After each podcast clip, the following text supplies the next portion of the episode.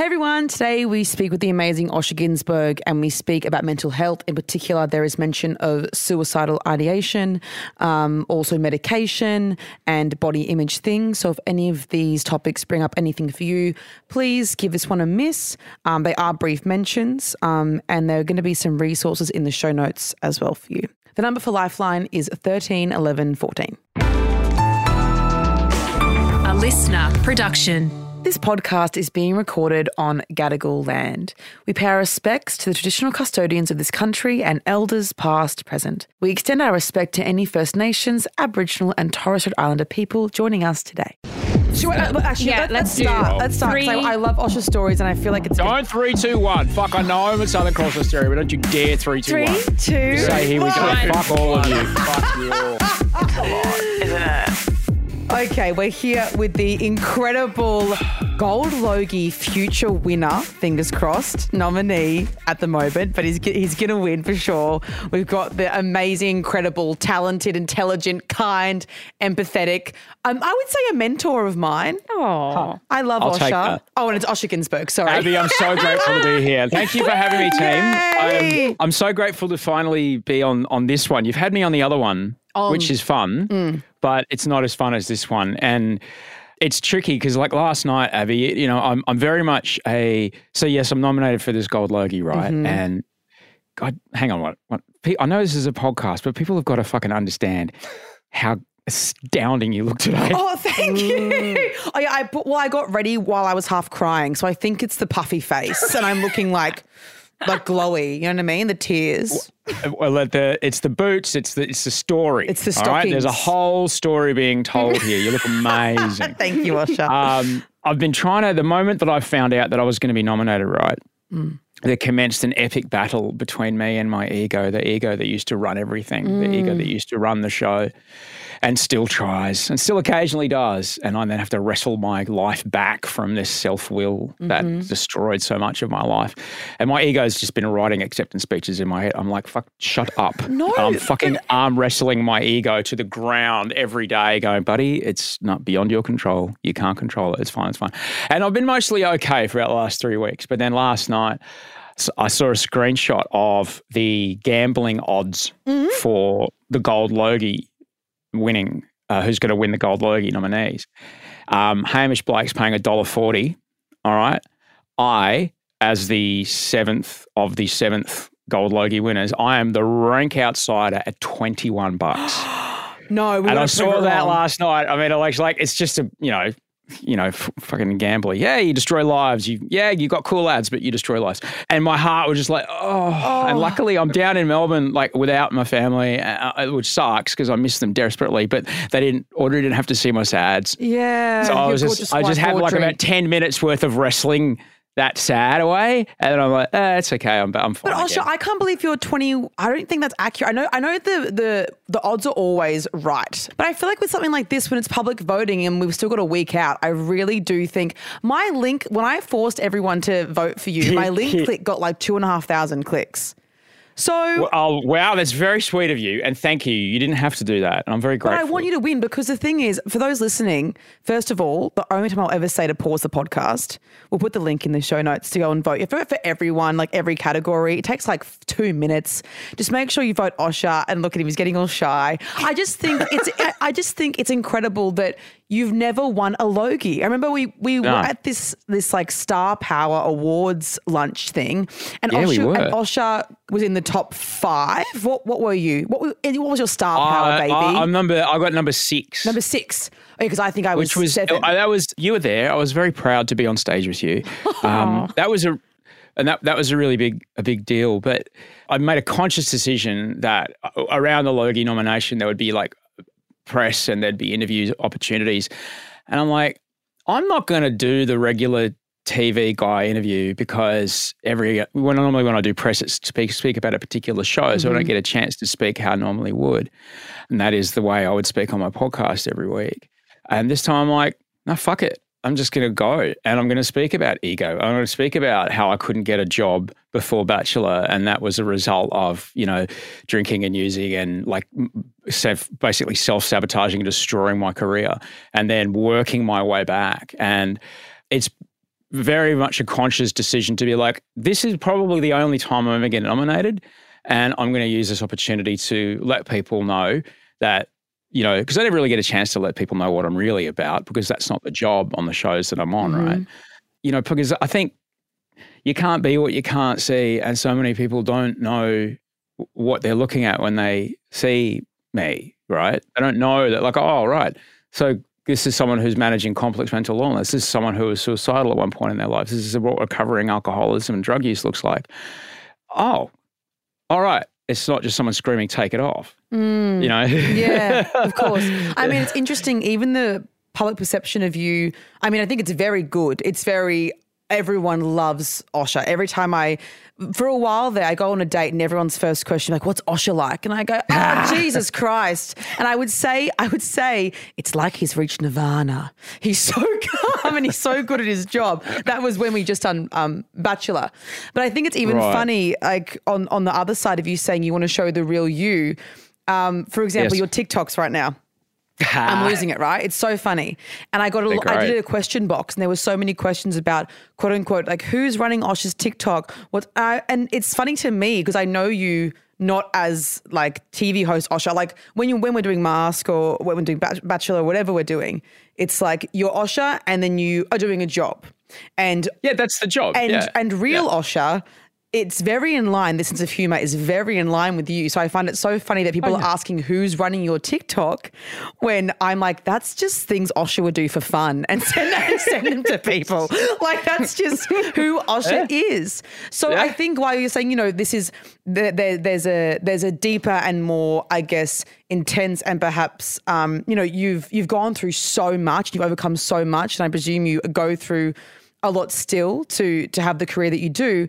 But also, there's a really fun, silly side to you that I just love, and that I get. I'm so excited that I get to work with you and speak to you about things, and you know, speak to you when I'm having a shit time, and and so you're saying that there's a side to you that isn't shown that maybe is overall difficult or hard to deal with. But I think there's also a side to you that isn't shown that's how incredibly wonderful you are. And the reason why you. you. have the jobs that you do and why you're so good at your jobs and why everyone loves working with you as well. That's very sweet of you to say, Abbie. And it's a very conscious, you know, it's a very conscious thing in that it wasn't always that way. Uh, and certainly getting, you know, this is this is an opportunity. This this Logies thing is is fun because I'm finding old footage and I'm you know I'm putting old footage up and I'm putting old photos and stuff up and there's like, I mean, there's stuff I don't remember doing. you know? Yeah. not because I was busy, but just because I don't know. You say that a my lot head was at. on set. You say like Yeah. Osher will tell these amazing stories on Masked Singer, and I'll get so excited because I'm like, it's like something will bring something up, like a song, and Osher will tell a story about Yep. Channel V days, or when he was in radio, or you know when he wasn't working, and you know, and you say a lot that you don't remember it. Why? Can I ask why? Is it because when you were struggling with alcoholism, is oh, that because you were Oh, on, well- or because you just it was so much that was happening? I think it's a combination of both, Abbie. I think it's a combination of, well, you know, now knowing what I know about how my memory forms differently to other people's memories because of the way that my brain is, I, I, it explains a bit. Also, the amount of drinking and using, it affects your hippocampus. It affects the way that you form memories, which is what I learned is that when I was, you know, drinking and using, um, if I did something that hurt somebody while I was in that state, um, I didn't connect the action with the consequence. And so, therefore, the next time I was drinking or whatever, like I would do the action again because I hadn't learned the lesson Okay. because I didn't, I never connected the two. Normally, if you've done something and you hurt somebody's feelings, you're like, oh shit, oh, I've done, oh, I fucked up. Mm, yeah. Okay, next, I'm going to be more careful next time because I, I feel bad on the inside and I know I can see their face. They feel bad on the inside. But when my ability for memories uh, is affected by drinking, that doesn't happen and you end up doing the same. That's why there's, you know, we've all got that mate who's still pulling his pants down on top of the pool table, even though he get kicked out of the pub three times for it. It's like, Yeah. you really don't listen, do you, Jason? like, it's not that Jason can't stop doing it. Jason can, but he just doesn't remember that The there's a consequence to the action. They don't put it together. Uh, but yes, also there was I was you know very busy, and uh, but I don't re- I don't I literally don't remember the second season of Australian Idol. I know I was there, um, but I don't remember doing it at all. there's things of that year that I do remember, but I think it was generally because it was always on a Sunday, and um, uh, there's every chance that I would be getting to bed somewhere between five or six a.m. Mm-hmm. Uh, on the on the Sunday morning, and then it was five or six hours of sleep. Wake up, you know, two massive coffees, six hundred milligrams of ibuprofen. Drive to the studio for a two thirty call. I was right to drive, but I don't think my my brain had recovered enough from the night before to, you know, pull it together to remember what was going on. But it was also quite chaotic. It was a lot of everything happening all at the same time, and that's a part of it. I did not stop down. Luckily, I took a lot of pictures. I look, took a lot of photos. I was going to say, do you does Um, it jog your memory when you see clips and photos, or not really? A little bit, yeah, it does a bit. Um, I, I sometimes place things. I have a hard time placing things sometimes, but um, look, you know, it was all most of the time that I was at work. It was okay, and you know, I was all right because I was at work and I was something to focus on. It was nice to do, um, but the not at work stuff was starting to get worse and worse and worse over time. And so I'm very, I'm very grateful to to be here. And, and I got, I've got to say, like nothing makes me more happy than to see you do this. And I know I've told you this before, um, but you know we were on our you were on your radio show and it probably you know didn't make the cut. Uh, but I don't think people realize how fucking hard you work to be where you are. I have been in this game a long time. I started when I was 20 in 1994. All right, when TV was in 4 by 3 and we did radio on tapes. And I wasn't born okay? yet, Osher. This is true. All right. Uh, this is true. People think this idea that you can sleep your way to the top. You fucking can't. All right. There's no way. You can't, There's you no can't way. manipulate a tricky way. To, no, you can't. No, and I'm, I say this out loud because sometimes when I have commented on on something that you've done, people will come at you with something like that. I'm like, are you fucking joking me? Like, there's you don't get your job as a gift. You don't get your job as a favor, Abbie. Mm. You get your job and you keep your job because you work harder than the literally 1,000 people that are lined up along George Street to do it for free tomorrow. You work so fucking hard at what you do. And not only that, you are so consciously focused upon how you can improve what it is that you do. And this is the thing that sets people apart in this gig. And, and that you look, okay, that was that show. How can I do it better now?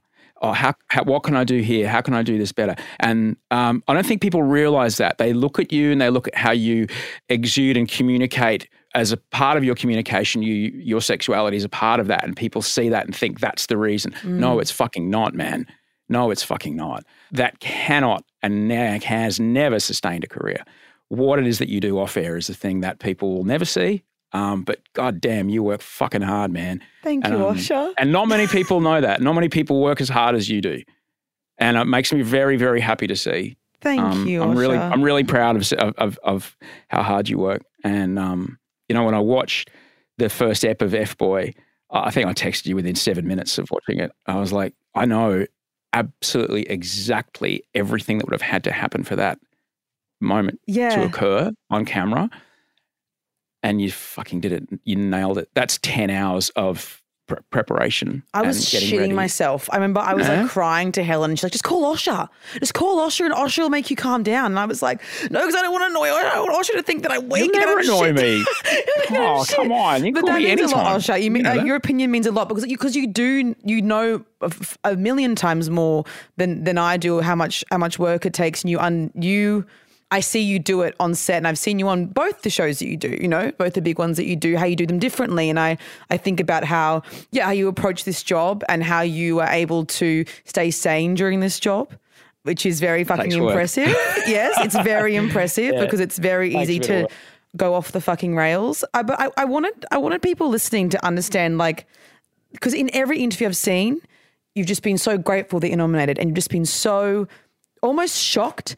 And like you said, you're like, this is the only opportunity that I'll get, which I disagree with. I think you are an I know, I mean, every you're a cornerstone of Australian TV. Like you're like, I don't think that this is I'm shocked that you haven't been nominated. You're the DiCaprio of our country. Um, but, but you keep saying there was a time you were certain you wouldn't work in Australia again. How did you get there? And how did you get, uh, what happened with Bachelor? How did you get Bachelor then? Oh, right. So towards the end of Australian Idol, um, the first time round. So Australian Idol aired from 2003 to 2009 was the we did seven seasons, and around about 2005 six, my my mental health started to degrade quite significantly. But I started to use alcohol instead of actual drugs that were better uh, and far more effective to deal with things. And um, the problem with alcohol is that it is a, a socially acceptable, widely available, um, self prescribed depressant. And in fact, um, Oscar and I could walk across the street and buy enough gin for less than 20 bucks to kill us both. And that's perfectly legal but we can't test a pill at a festival, and that's Mm-hmm. fucking bullshit. Agree. Um, Hardcore. It's it's it's so fucked Mm. that this drug this drug that is so lethal and so dangerous to so many people is completely legal and so cheap. And I was using more and more of it because that's the problem. Alcohol wasn't my problem; it was my solution. And it's what I and unfortunately the dosage that I needed kept going up and up and up and up until I, so I could feel kind of at all normal.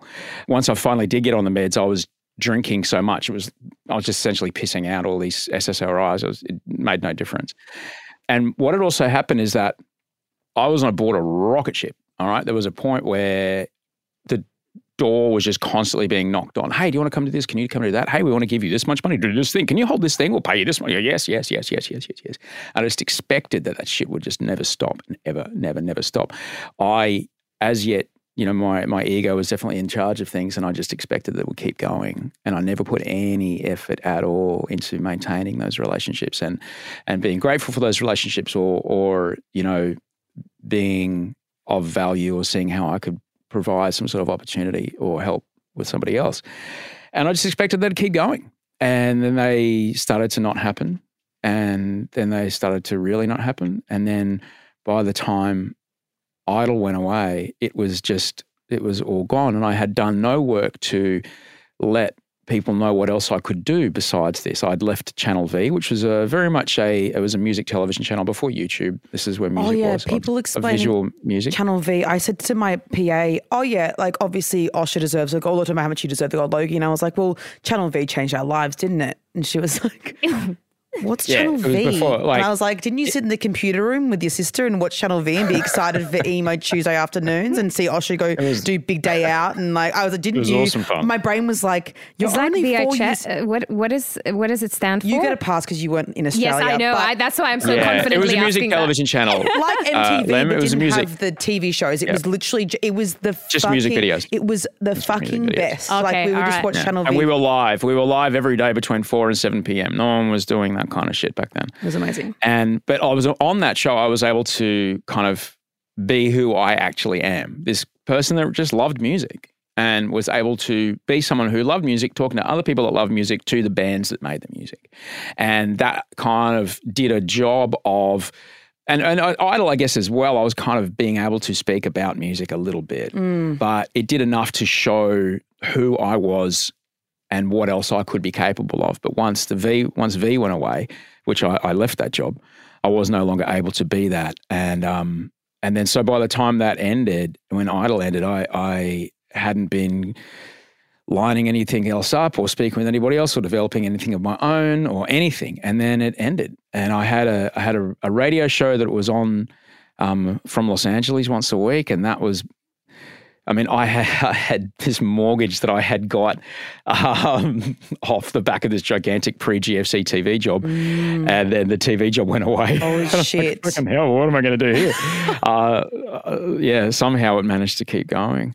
And then the radio job went away. And then within a day, within 18 hours, I also had lost the last job I had, which was um, the voiceover for Bondi Rescue. So by this point, I was, I had stopped drinking by this point, And whenever I'd asked about other TV shows, the, oh, we're going in a different direction. Mm, the classic. Or they're going in yeah. another You direction. just feel, Um, yeah. Whereas, yeah, we're actually, oh, we're thinking of, yeah, we're thinking of a different, but thank you. Keep us, you know, we're glad you, you know, we'll keep you in mind, Yes. but we're going in a different direction. Yes. The classic and that's line. just kind of what I heard. And so, and there it was like, what, what am I going to do now? So, what um, was it like going from so much intensity in every way at work and then obviously Mm-hmm. your social life and also substance abuse to then almost the silence of Hmm. of nothing? That would have been incredibly jarring. It was. Uh, thankfully, by this point, I was sober Uh, I stopped drinking and using, and there's a um, there's a phrase in the sobriety community that I'm a part of. Um, find humility before humility finds you, Mm. and humility absolutely found me and dragged me kicking and screaming out from under my coffee table. It's like, don't you know who I am? I'm fucking Andrew G. I used to do that thing on telly. How come American television's not kicking down my door to make me a superstar? What's going on? Andrew G. I'm like, uh, bear in mind, by this point, like Abbie, by this point, I had I had become, and I still am, the only Australian to have ever hosted live primetime network television in America on, on CBS. Like, I'm like, this is it. I've done this massive show. Australia won't be able to. You know, I can't wait to fucking hire me again. Nope. So, oh, fucking hell. What happens now? So, my the guy that kind of guides me through my sobriety journey just says to me, "Look, I'm excited for you, pal." I'm like, "What do you mean, man? I don't think you told, heard, you heard me. I just lost, literally lost my last two jobs in the space of a day." He goes, "Yeah, and I'm excited for you because in that space you can now create something." And I was like, "Okay," and I kind of ha- I had the sads for about a breath, and then went, "Well, if I'm going to get out of this, the only thing I'm going to be able to do is to I'm, I'm just going to have to make the next thing that I do." Were you? And was so- any part of you? Sorry to interrupt you. Was any part of you? Rel, rel, not rel, I guess relieved that all the pressure of the TV and all the craziness was. Was any part of you relieved or no?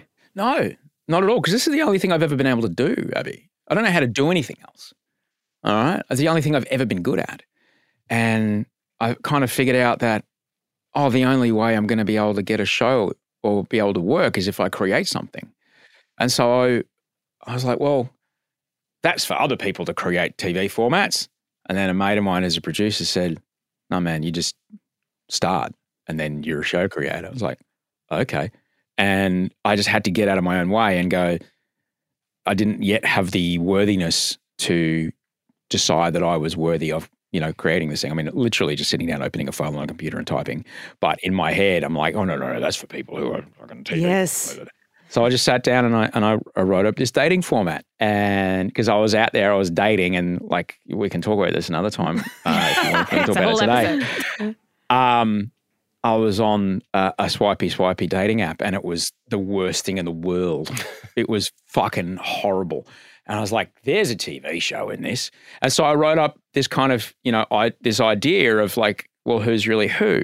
And I created this show, and then I I've pitched it in LA a few times, and I was down here for my cousin's wedding, and I I made an appointment to just go and see the people at Network 10 that I hadn't worked for them before for four years at this point.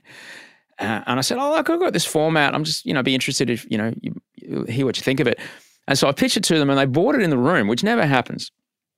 I was like, "Great!" And so we went into production. We went into pre-production, just kind of, this is how we're going to put it, and this is what's going to work. About six, maybe eight weeks or so passed, maybe t- little more than that. We were like along the way of like, and here's how we're going to do the pilot, and here's what we're going to shoot, and and then they called up and said, "Hey, um, you were coming down here and do a dating format." I said, "Yeah." They said, "Oh, um, we just bought The Bachelor. Do you want to do that?" Yes, I do. Isn't it funny how these conversations go sometimes where like you try and try and try and try and try to do something else and then you get a random phone call saying, Do you reckon you want to like be a judge on the masked singer? And you go, Yeah, right. I'll fucking do it. But you spend all this energy doing all this other shit and it it, it adds up to something else, but like it's not it's not Yeah. uh, fruitless. I guess is what I'm trying to say. It's like No, no, no, no. And this is the see- thing. Like every every single break in every break in my career has happened because I created something on spec. Because I I I jumped up to be in the path of the comet that was going in the direction I wanted to be on. No one's gonna walk down my front path and Mm-hmm. hey, you know that late night news show, that satirical news show you wanted to host? We've got it completely ready for you. We've got a cast, we've got a studio, we've got the whole thing built. It's like, no, I have to build it myself. And everything that I've like, whether it be the podcast or whatever other project, as long as you, you you kind of jump up and get in the get up on the trampoline, jump as high as you can to get in the path of that comet, and it might not be the thing that you wanted, but it is definitely going in that direction. So the story, time and time again, is you make it for free because you love it, and you make it so good that it's undeniable. And so when the choice comes, who are we going to get to do this? You are the only logical option, mm-hmm. and that has happened again and again and again.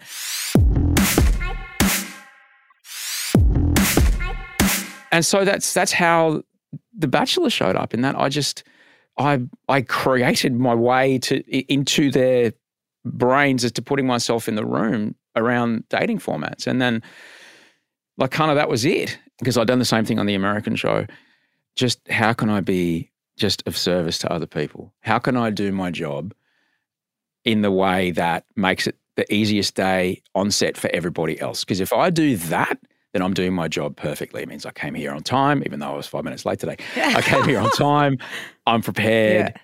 You know, I, I know where to stand. I'm not a punish. I, I, I, I, you know, how can I make the audio person stay easy? How can I make the production runner stay easy? How can I, you know, if I make them have the easiest day at work, then I've done my best job ever. And that is all that's within my control. I can't control overnight ratings. I can't control marketing. I can't control ad spend. I can't control who puts what against us at 7.30 on a Tuesday. All I can control is that.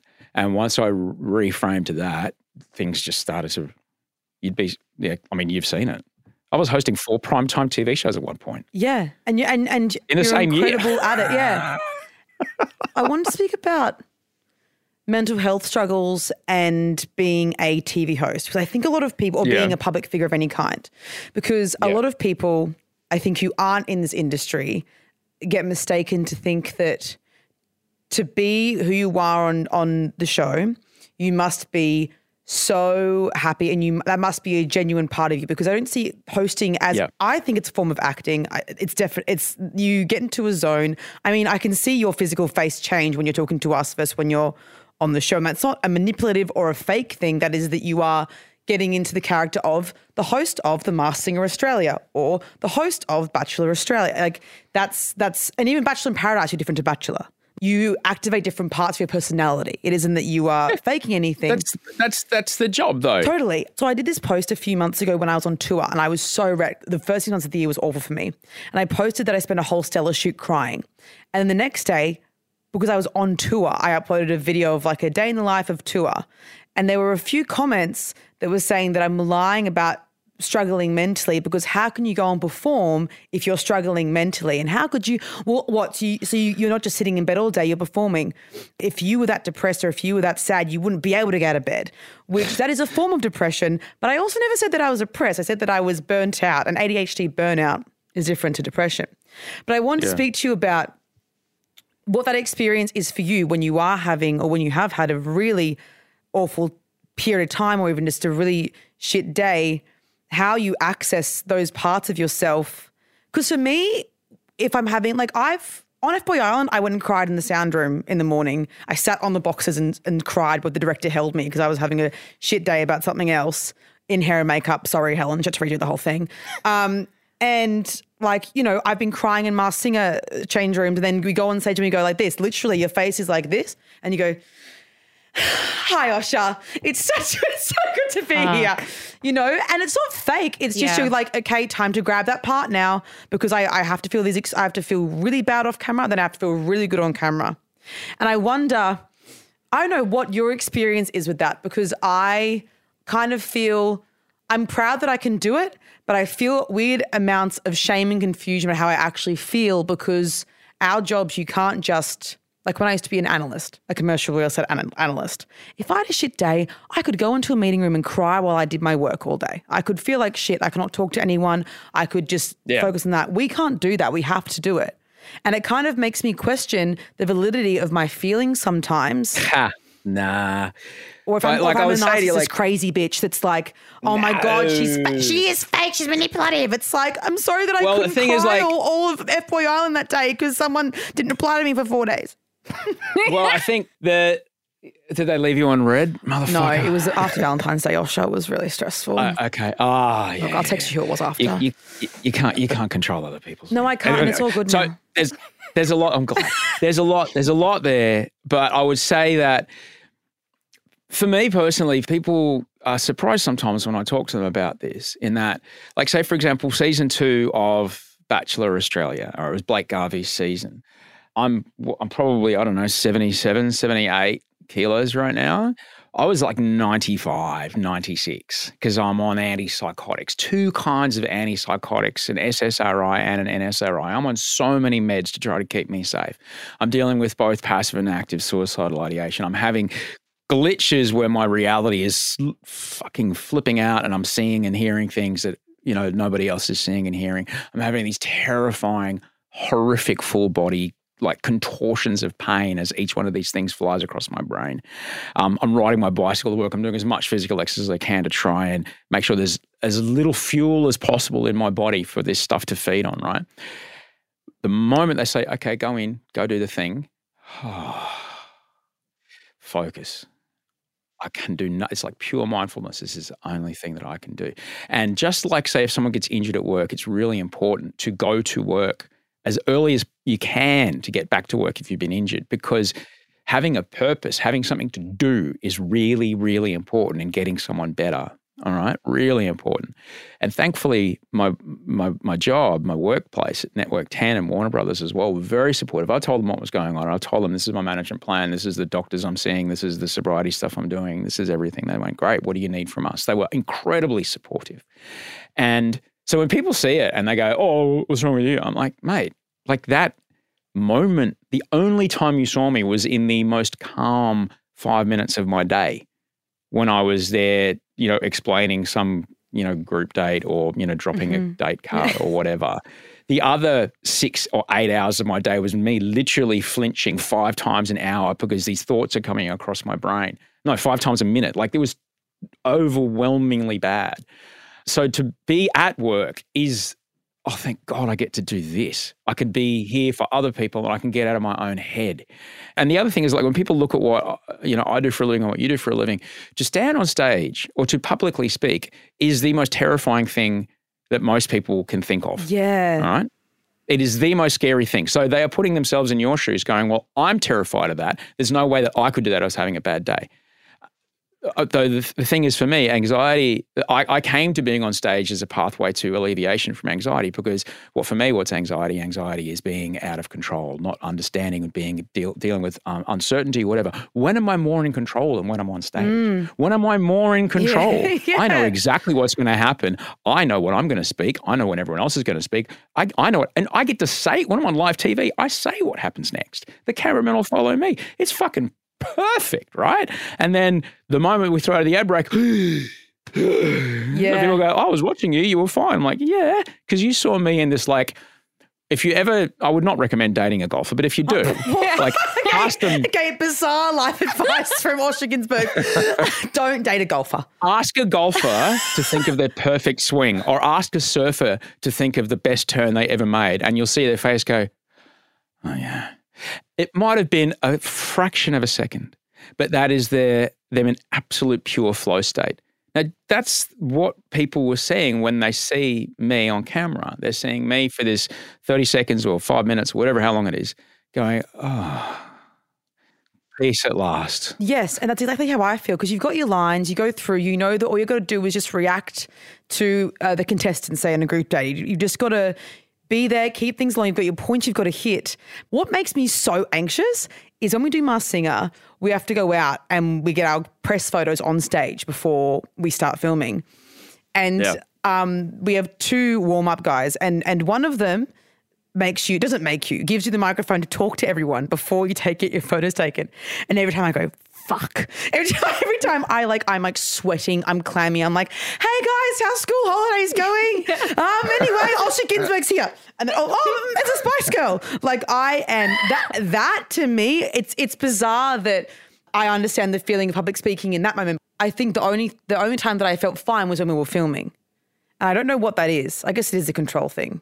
For that, well, I I can only say like that's you know that's what it was for me. I now have a far, you know, that's what I was chasing before I, I I- you know, I I, I stopped drinking because that was my coping mechanism.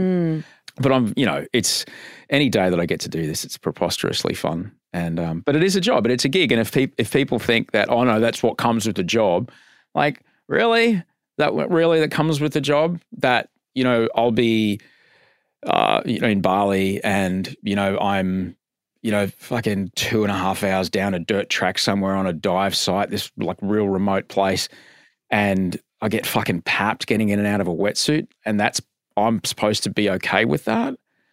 Like, how's get fucked sound? yeah fuck You know, yeah it's I've like- had that's not the job, man. The job is to be on camera. Yeah. The job is to not be, you know, I also Um, think there are that- that's- side effects of jobs that like everyone has something to fucking complain about about their jobs. Is the thing. It's like Yeah. because we're on camera and because we get I mean we get paid the way that we do and we're very fortunate, we're very aware of it. We still are people that have boundaries crossed continually, that have Yeah. articles written about us that are inflammatory intense intentionally and that are really anxiety inducing as well as the pressure of being on camera constantly. I was talking to someone recently about weight changes in media and it was hmm. someone who doesn't work in, in media. And they said oh but you know no one's going to not get a gig or get a gig because their body changes. I said Yeah, they fucking are. I said, I said, well, mm, they are. I said, well, okay, they are, but let's say that's true. Let's let's say in theory Yeah. that's true.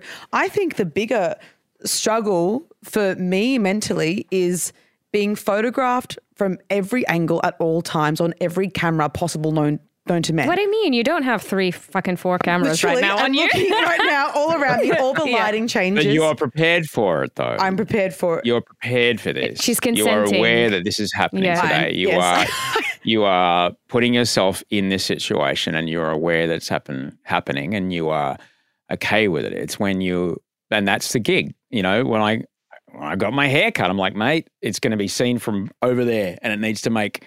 You got to make sure that my hair, when you're not seeing my front of my face, that this doesn't distract from the moment, you know? So, because that's, I'm in service of the moment. If my hair is doing something dumb, Mm. that's going to take uh, power away from the moment of television we're trying to make that's not about me. So, we've got to sort that out. And he did. He was great. But that's the thing, you know, is I absolutely am aware that when I'm at work, that's happening. Um, but it's when it's when it's not, when there's no consent about it. That's the that's the real fucking creepy stuff. And it's I I, I'm, I really struggle with how it's legal at all in our mm. country. I mean, even people taking photos of me, like I'm topless at Bondi most of the time. And then people would say, well, don't be topless at Bondi. If anyone was following me from walking from literally from my home with my dog down to the beach and coming sitting on the beach and taking photos of me for the two hours that I'm sitting in Bondi, where I live, I, I'm like, I'm like, Yeah. on my way to go to the busiest beach. I live there.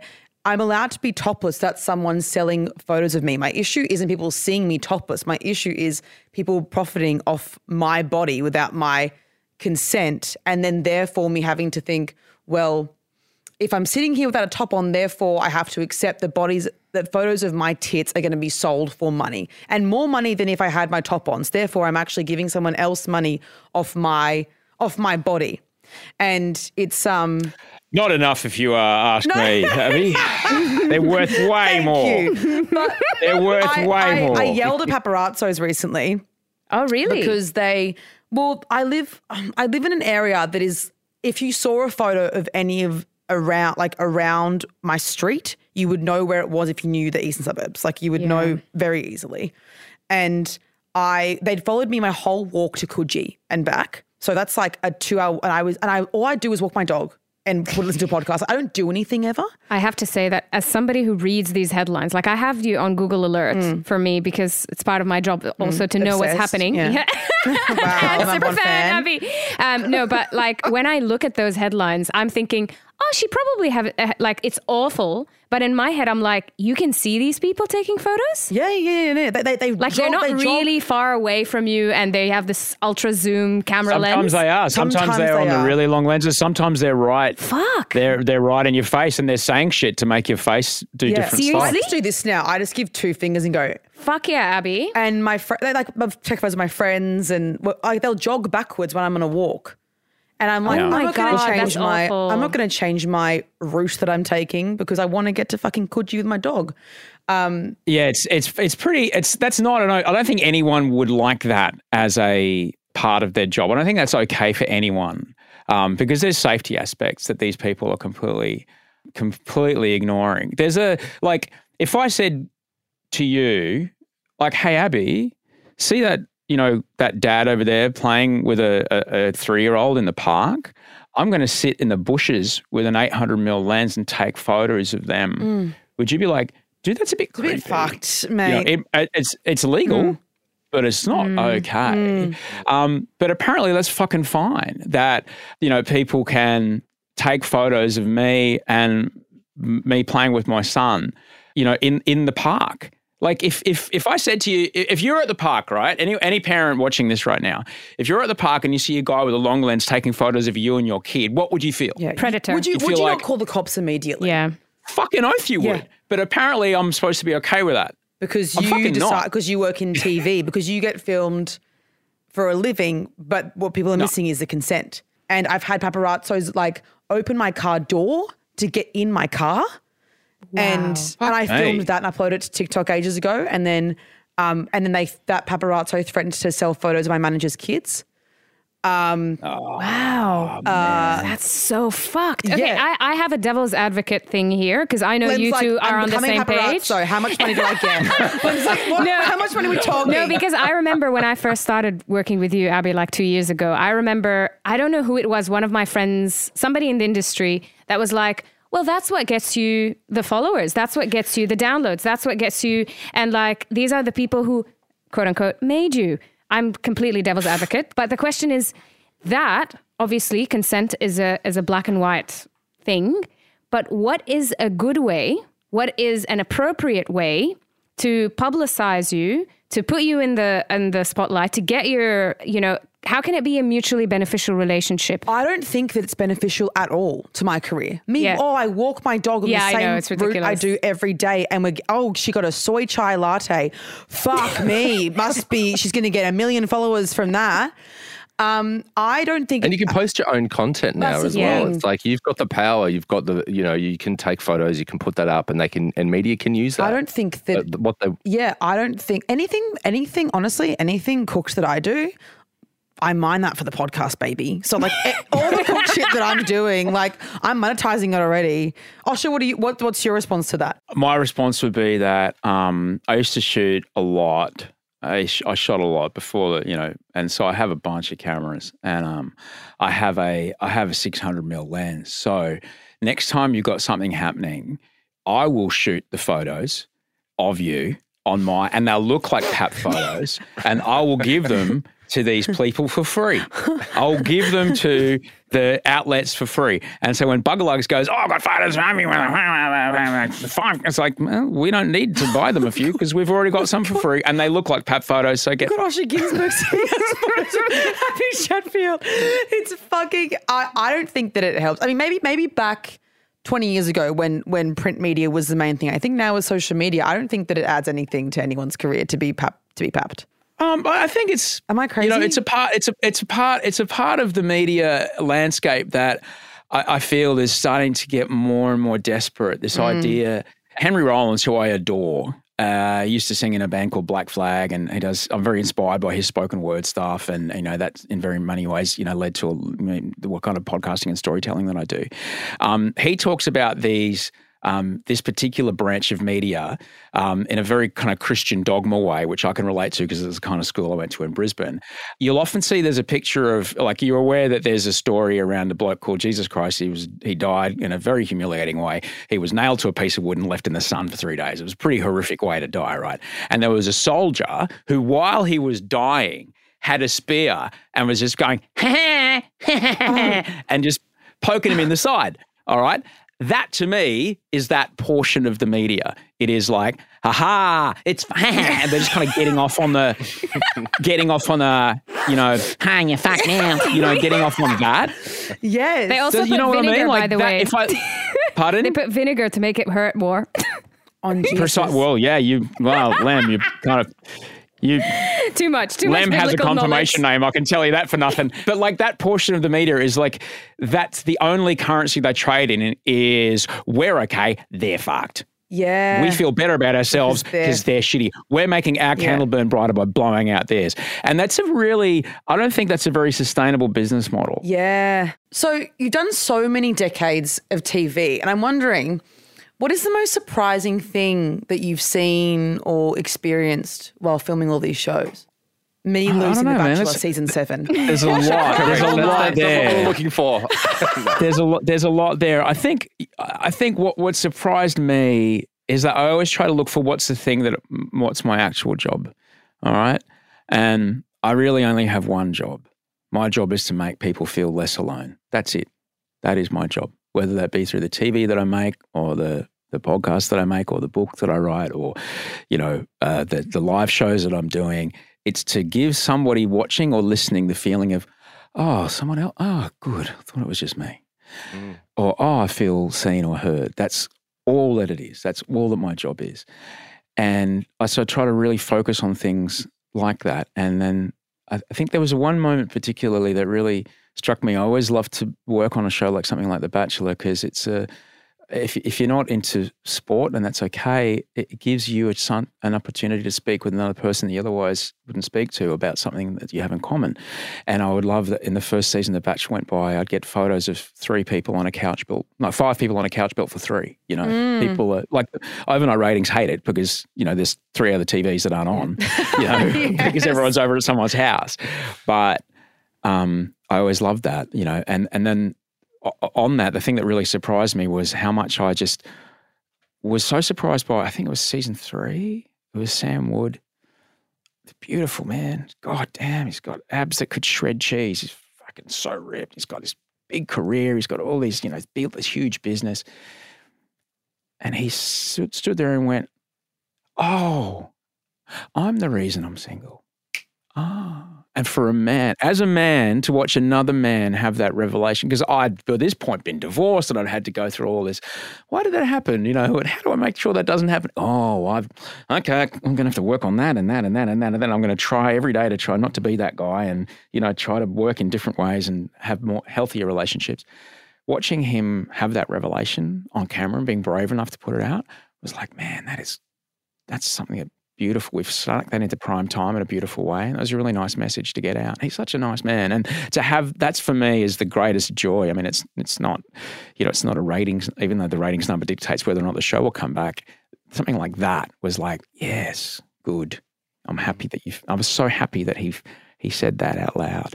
Um, because in many ways, having conversations on our show, um, like we did in um, in Brooke's season, we were able to start these conversations that people otherwise never would start. You know, when Amy Thunig asked the well, Dr. Amy Thunig now, when she asked both of Brooke's final two, she said, "If I was to ask you what country you were on, could you answer the question?" Neither of them could, and you know that alone, like in thirteen words, she was able to change the conversation or at least put a, an idea into someone's head about traditional landowners and you know what sovereignty means and what a voice to parliament might mean that people otherwise never really thought about so that i think was a really surprising thing as well and i'm just grateful to be a part of it man does that answer your question Yeah, Yeah. that's an amazing answer. Here's a dirty reality TV question. How's the current filming going? oh really well Is it? yeah it? really well So who Oh, are these yeah, three yeah. men? All i can tell you is that these three these three men are so delightful one of them i have a massive crush on Which one? um, the uh, the ex footy player. He's just such the most lovely. He's the most lovely man. So it's going well. Is it drama or show or is it what's going on? Tell me. Can you give me anything? Can you give me any source? Can you give me any BTS? I know you can't. Just one. One little line. People are gagging for it. It's the Osher Günsberg, and maybe they'll vote for you for the gold Logie if you tell us. I can t- I can clearly say this season this season has. I mean, uh, it's very different because we're in Melbourne, and so. Uh, we've swapped out kind of swimsuits and stuff for you know cozy by the fire, which is so good. so romantic. Oh, dude, it is so romantic. This is what I was going to say. It is, it is so romantic, and it's, it's because romance isn't, you know, rose petals on the floor and orchestras. I mean, you know, so, there's rose petals on the floor. Well, I never got that. My dates were cleaning a house. My dates were moving house. I think stomping on fruit in a bucket. And I think that was it. Those were my only two single dates. So, and then going for a swim in a pool. So I never got the pedals, Osher. Yes, but what a swim! I know, but you know why? Because I had the personality for to the carry, ages, reckon I had the personality to carry the boring dates. That's what I believe. I believe the producers were like, Uh, this is a I'm, not in, shit I'm, not in, ca- I'm not in casting. I'm not in casting, but Abbie, I think there's a certain something about you that um, that they definitely were very happy to see. Uh, no, it's it's very romantic. It's very romantic because romance is also in the little things. Romance is in the little bits and pieces, and we've um, the way we're filming this season is very much allowing those little bits and pieces to happen. Happen. Like, say, for example, if you know, if if you're with something and there's somebody and there's like a, a flirty note that arrives at work, you know, with a little gift, like that's a beauty. Ooh, ooh, I'm gonna see someone tonight. Ooh, you know, there's a little twitchy twitch. You're like, "Ooh, okay, all right, can we wrap this up, guys? Because I'll get some. Uh, you know." So things like that, uh, we're able to incorporate a, a lot more, which is really nice and it's really lovely. Yeah, I'm really enjoying I it. love that. Um, I miss my family a lot, but that's okay. They're um they're having a great time. There's um one of them's over in Europe with her mates, and the other one's you know being nearly four and just you Busy know, schedule. Audrey's holding the fort. Wolfie's busy, Pardon? Wolfie's busy schedule in his little dinosaur outfit. Oh, dude, he's he's yeah, it was pretty fun. Yeah, and G's in G's in Europe having the best time ever, which is um which is awesome. Yeah, she's it was hilarious. Like so, there's a group chat. So so my my stepdaughter's 19 and uh, she's you know on this massive adventure with her friends, and there's like so we all got to London and like yeah yeah, yeah there's like three photos a day. Hey, we're here in Paris. There's like three or four photos a day. Okay, off on the plane to Ibiza. Nothing. Four days later, okay, we're off on the plane to Greece now. It's like, wait. Big gap Like, time there, G. This is the way. That's this is the way. G. I was very proud of her. I Oh, was very, yeah, she's awesome. Yeah, I'm, incredible. I'm, yeah, it's it's fun, man. It's it's really, yeah, it's it's really fun, and I'm you know I'm beyond grateful. People ask me. Someone asked me this the other day.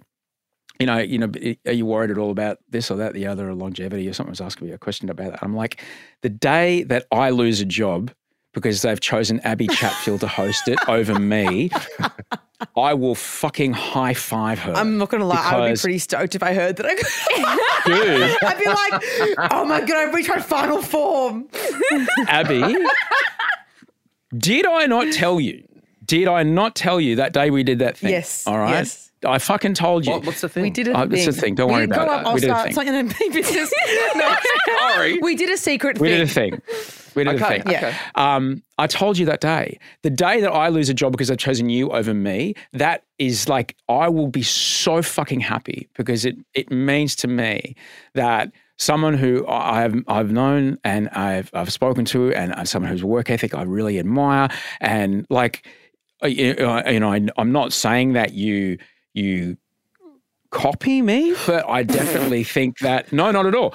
But I think I see the way that you absorb information and the way that you see me do something and then I see you incorporate that thing into what you watching you at work the next day I'm like ah every day's a school day for you Abbie. And I can see you fucking learning so fast and I'm so fucking proud of how hard you work at what you do with those lessons. You then go and put your own thing into it and work really hard at so the day I lose a job to you I'll fucking high five you. I'll make sure you get an extra zero on your deal and then I will go and find something else to do. And then you'll pitch because another show that is so it. can- that would be the perf- that'd be the most perfect thing for me. You Thank know, you, I'd, I'd be thrilled if you did. I do do that. Thrilled because there's more. There's more pie than there is pie chart. This idea of scarcity in our industry has been has driven like people that are on like. I've been lucky to be on this TV world for a while now, but I, you know. As, as long as I as long as I go because someone like you's taken my place, I'll be very happy. Oh, so that's so lovely. I mean, I do. You're right. I don't copy you, but I do. I do see the way Osher works. You and hmm. Chrissy Swan. I try and absorb. Oh, she's amazing. From. Exactly. I watch every day. I'm. It's a fucking masterclass. Every day I'm at work with Chrissy Swan Mm. is a masterclass. But I do. I do learn a lot from you. I actually watched some Bachelor episodes before I went away to try and get some Osher, some Osher vibes. Um, but FBoy Island is very different, obviously. But working with you is is such is such a this is so cliche. It's such a blessing. It's a really it's a privilege to work with you and to see you work. And I learn from you all the time. And I just think you are an incredible, kind man who is so talented. And yeah, I'm just grateful that we're also friends outside of work. And thank you for Very sweet mentoring of you me. to say. I'm very grateful to that you would even listen or consider something that I would say. Uh, because I can see, you, you mate, you're on, you're on a fucking rocket ship. You don't need me. but there's things that I have done um, that ended up destroying everything that I could save you the destruction. I could save you the pain and the and the fiscal cost Mm. of those lessons by just sharing them with you. And like, no, do that, do with that what you will. Okay. You know. I appreciate it, guys. it took me a long time to fucking sort it back out again, but it still blows my mind, you know, to be to be in a, in a in a place where I'm literally standing next to two of the greatest. I can't compare myself to um, uh, uh, Sonia or Julia, who are both the two, two presenters in the Logies Gold thing. Um, but Sean and Hamish, I can compare myself to. Uh, because we're both men. Those two are the greatest. Two of the greatest have ever, ever done it. Ever. You know that I'm literally in the same category as these I- guys blows my mind. I think this year the nominees are all like the the best of the best that's- been in Australian TV, and you're including that Osher. So that's what people will be thinking about you as well. So please, if you feel inclined, I'm not going to force you or guilt you, but also just think about how much Osher's given us. He's given us Channel V. he's given us he's given us Bondi Rescue voiceovers, and that's an important part of the show.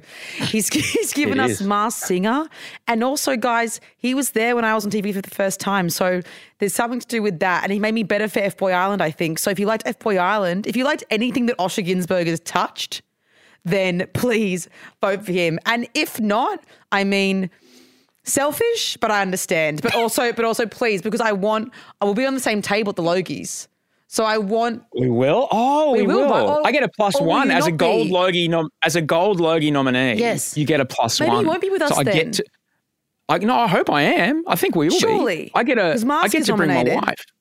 I get to bring my wife. Hey, and so Audrey, Audrey's. I get to bring my wife, uh, which is so. I'm so thrilled because she is such. She's the reason I'm alive. Uh, she no, it's not a you know hyperbole to say she saved my life, and but to be able to share this night with her, regardless of whatever outcome. I mean, because when I heard that my wife was able to come with me, I was like, oh, this is great because now we can sit there and whisper to each other like we do on the couch about that's that guy from that fight. Oh, I'm excited. I hope you're We on the just- table. I love Audrey. I hope we're all on the same table. She's a delight. She's- She's, she's getting a dress made for her. Uh, It's fucking amazing. Um, I'm so thrilled to be able to have this night with her and just be able to just have a nice time with my wife. It's just going to be so so lovely. It's so fucking long though. It's so long. because I know crew. I know crew that work on it, and they're like, I just saw the call sheet. I saw the. It's just seven hours. It's four, it's Seven four hours? hours. Four hours on air. Oh, what award ceremony's ever gone? To time, not one. So, and the gold Logie is the last one, and voting is open until the ad break before. Like, Oh. Jiminy crickets, mate. like, I'm going to be trying to do all this on a veggie stack. God damn. Okay, we'll do some content while we're there. I'll be like, I'll be like, if you like my titties in this dress, vote for Osher. If you, if you, if you, if you Make think the them meal, make your assets work for Yeah. you. You knew this from your financial Yes. days, right? Make your assets work for you. Have you? my caption will be vote for Osher. If you think I look hot, don't bother commenting. Go to tvweek.com and vote for Osher Günsberg. Um, do you think this meal looks nice? If you do, go and vote for Osher Günsberg. if you don't, go and vote. I will fucking do a campaign. But Osher, thank you so much for your time. I want to have you on again to talk about all so much more. Um, Osher, thank you, love you. I'll see you on Sunday at the Logies. Oh, yes. This Sunday. Thank you so much for having me. Thank you, team. Thank you, everybody, for having me. The best. A listener production.